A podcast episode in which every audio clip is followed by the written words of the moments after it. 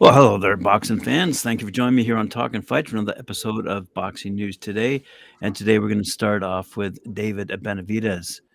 Uh, as you know, we've got a couple of fights upcoming that we'll talk about on the Friday night panel later on at 7 o'clock Eastern Time.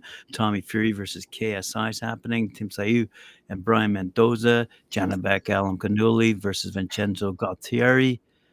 Miguel Berchelt and Diego Reyes, Joshua Buatsi and Dan Aziz next weekend, Jack Catterall and Jorge Linares, Alexis Roca, Giovanni Santillan, not to mention Jonathan Gonzalez and Gerardo Zapata, and Amanda Serrano and uh, Daniela Ramos rounding out uh, October. A lot of fights upcoming.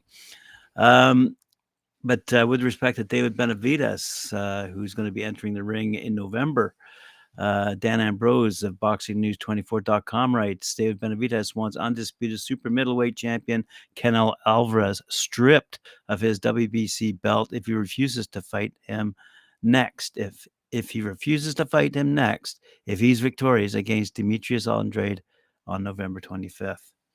Well, given how fond the WBC president Mauricio Sulaimán is of Canelo, he probably won't strip him in order or order him to defend his mandatory against Benavidez. Benavidez 27 and 0, by the way.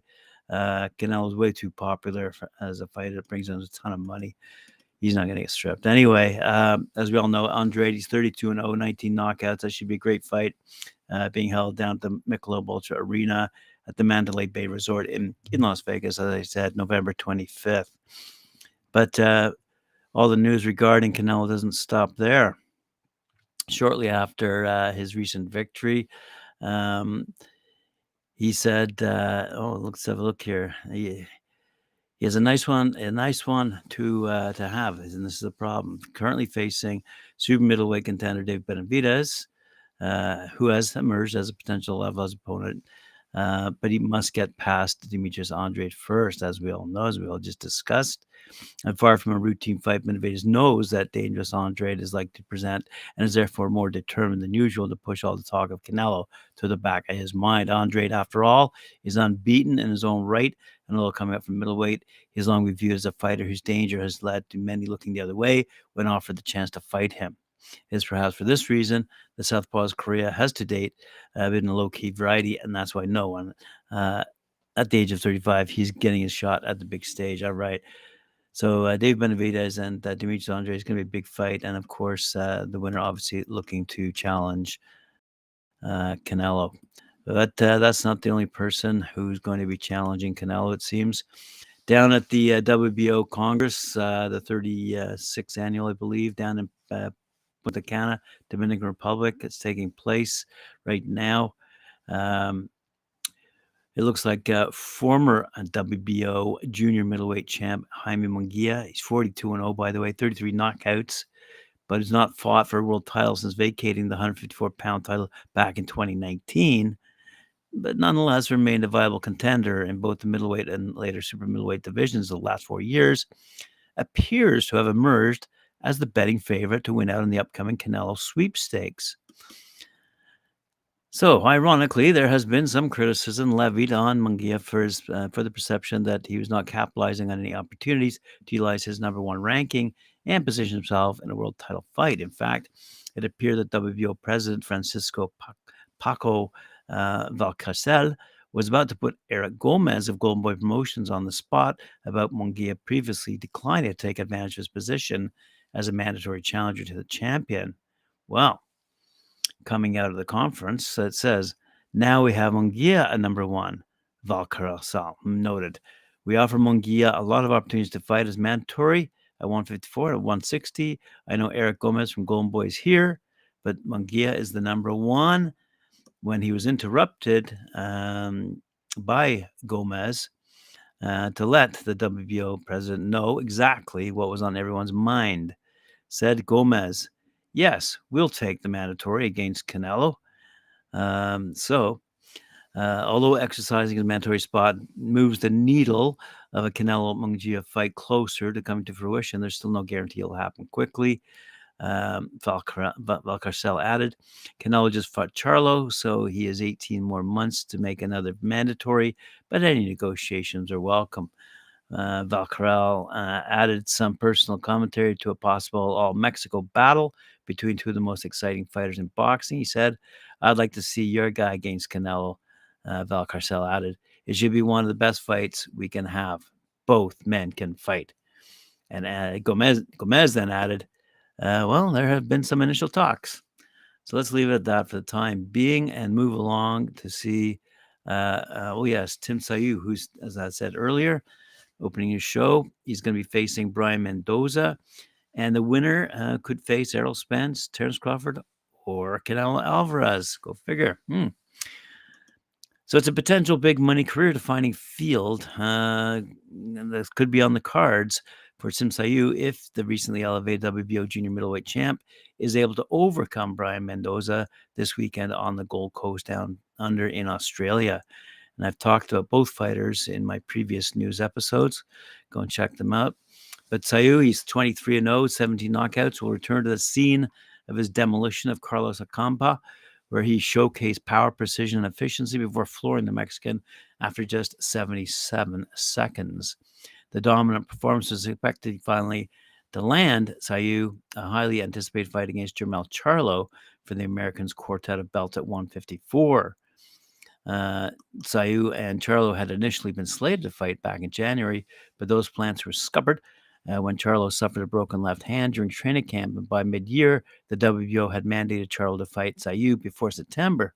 But the bout again failed to uh, eventuate, with uh, Charlo instead opting to fight uh, Canelo Alvarez at super middleweight, a fight he would ultimately get pummeled in. So uh, let's see what happens to Tim Tszyu and uh, Brian Mendoza when they go toe to toe in the upcoming few days.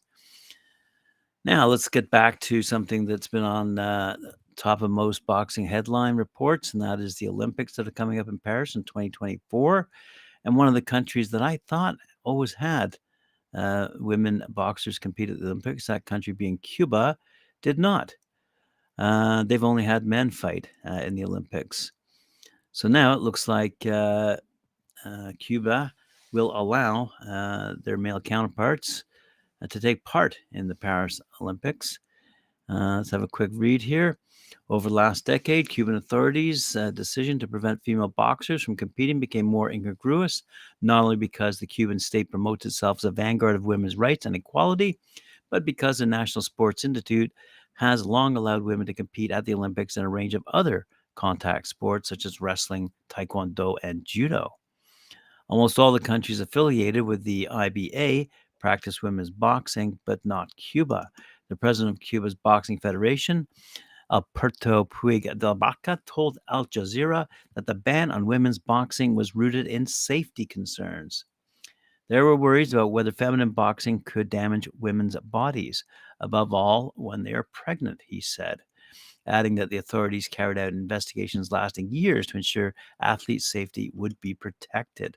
Female boxers must take periodical pregnancy tests. Now the ban is lifted, and women must wear padding for protection.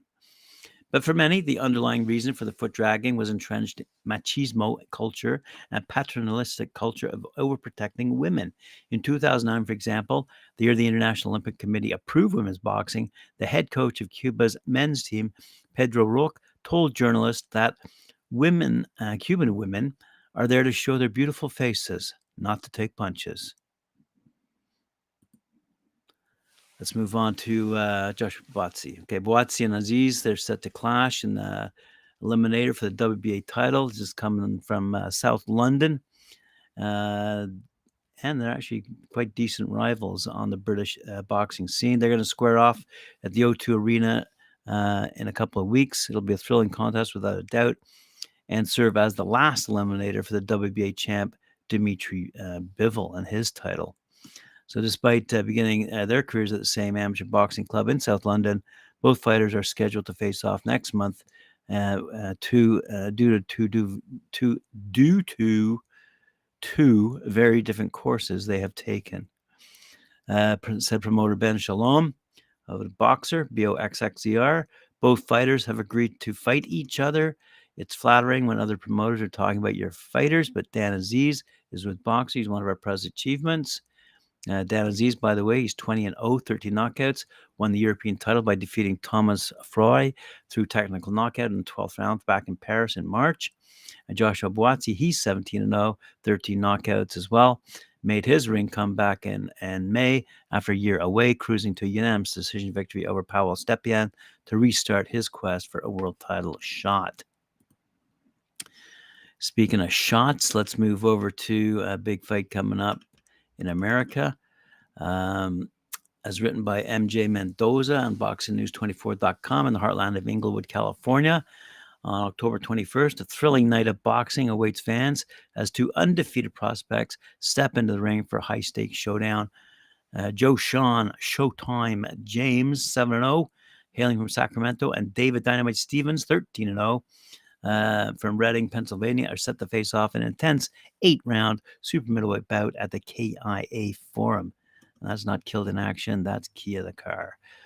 All righty, let's move on. Also, on that particular bill, we're going to see uh, quite an evening of fierce competitions as a promoter. James versus Stevens is just one of the exciting contests that will unfold.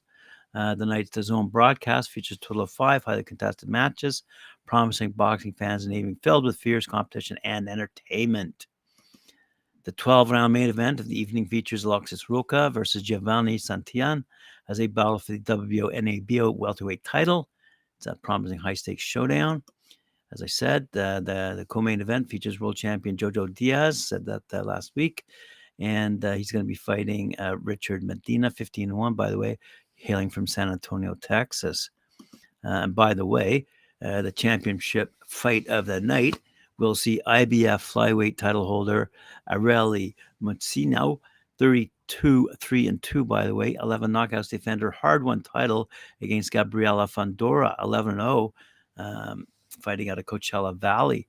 A four time flyweight titleist will be making her first title defense following a grueling battle with Lorena Udisa back in October 2022 when she secured the Argentinian's belt. On the other side, Gabriel Fundora, in her quest for a world championship belt, last emerged victorious in a fight against Maria Santizo that went the distance. So good stuff happening down in California.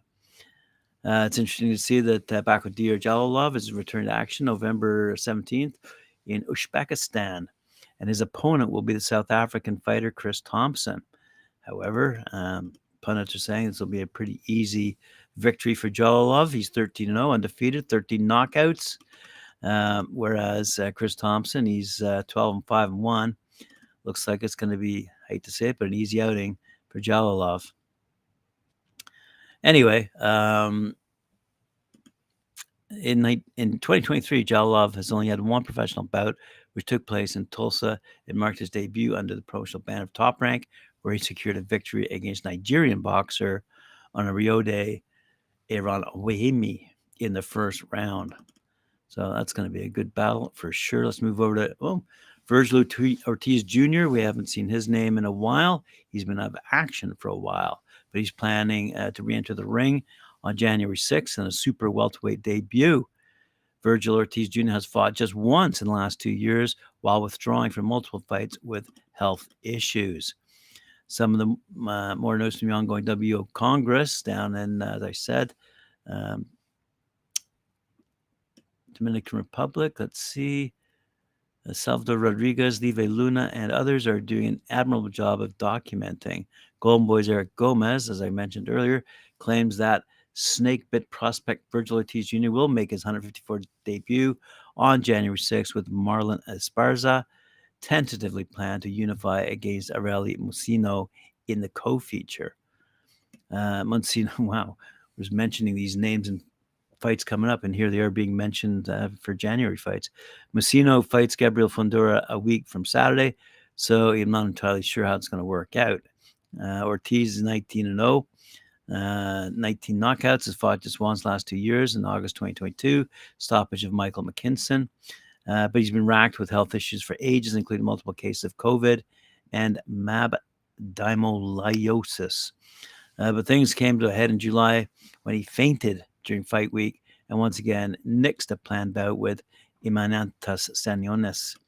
Uh, while the new weight class should be much easier on his body, it's questionable whether Ortiz should be fighting even at all If he does manage to put everything back together, questions linger as to whether his punishing style will remain effective against naturally larger men. He's got a whole lot to answer, is what I'm saying. That's what the author says. We'll see which opponent Golden Boy chooses to answer those questions, judged by the recent matchmaking. Probably someone more uh, Philomena Cunk than David Frost. And of course, uh, being written by Patrick Stumberg out of badlefthook.com. All righty. Uh, new IBF rankings are out, and Otto Wallin passes Anthony Joshua let's just leave it there. Otto Wallin, 26 and 1, 14 knockouts. Looks like he'll be challenging Filip Hrgovic uh, for the IBF heavyweight title coming up soon. We've, we've talked about that quite often. Anyway, uh, in other heavyweight news, we saw that 31 uh, year old heavyweight Kem Ljungquist, he's 16 0 0, undefeated, 10 knockouts, claimed the IBF international title in May of this year Uh, at a home gala in Nystad where he stopped the Macedonian Sefer Seferi, 25 4 and 1, by the way, 23 knockouts in the third round. In his first title defense, squaring off against 32 year old South African fighter, the Hurricane Johnny Muller, 23 11 and 2, 14 knockouts. It was a one sided affair. Ljungquist quickly dominated the action and gradually dismantled his opponent. And in the 10th, he dropped Muller with a body shot, notching his 16th consecutive victory.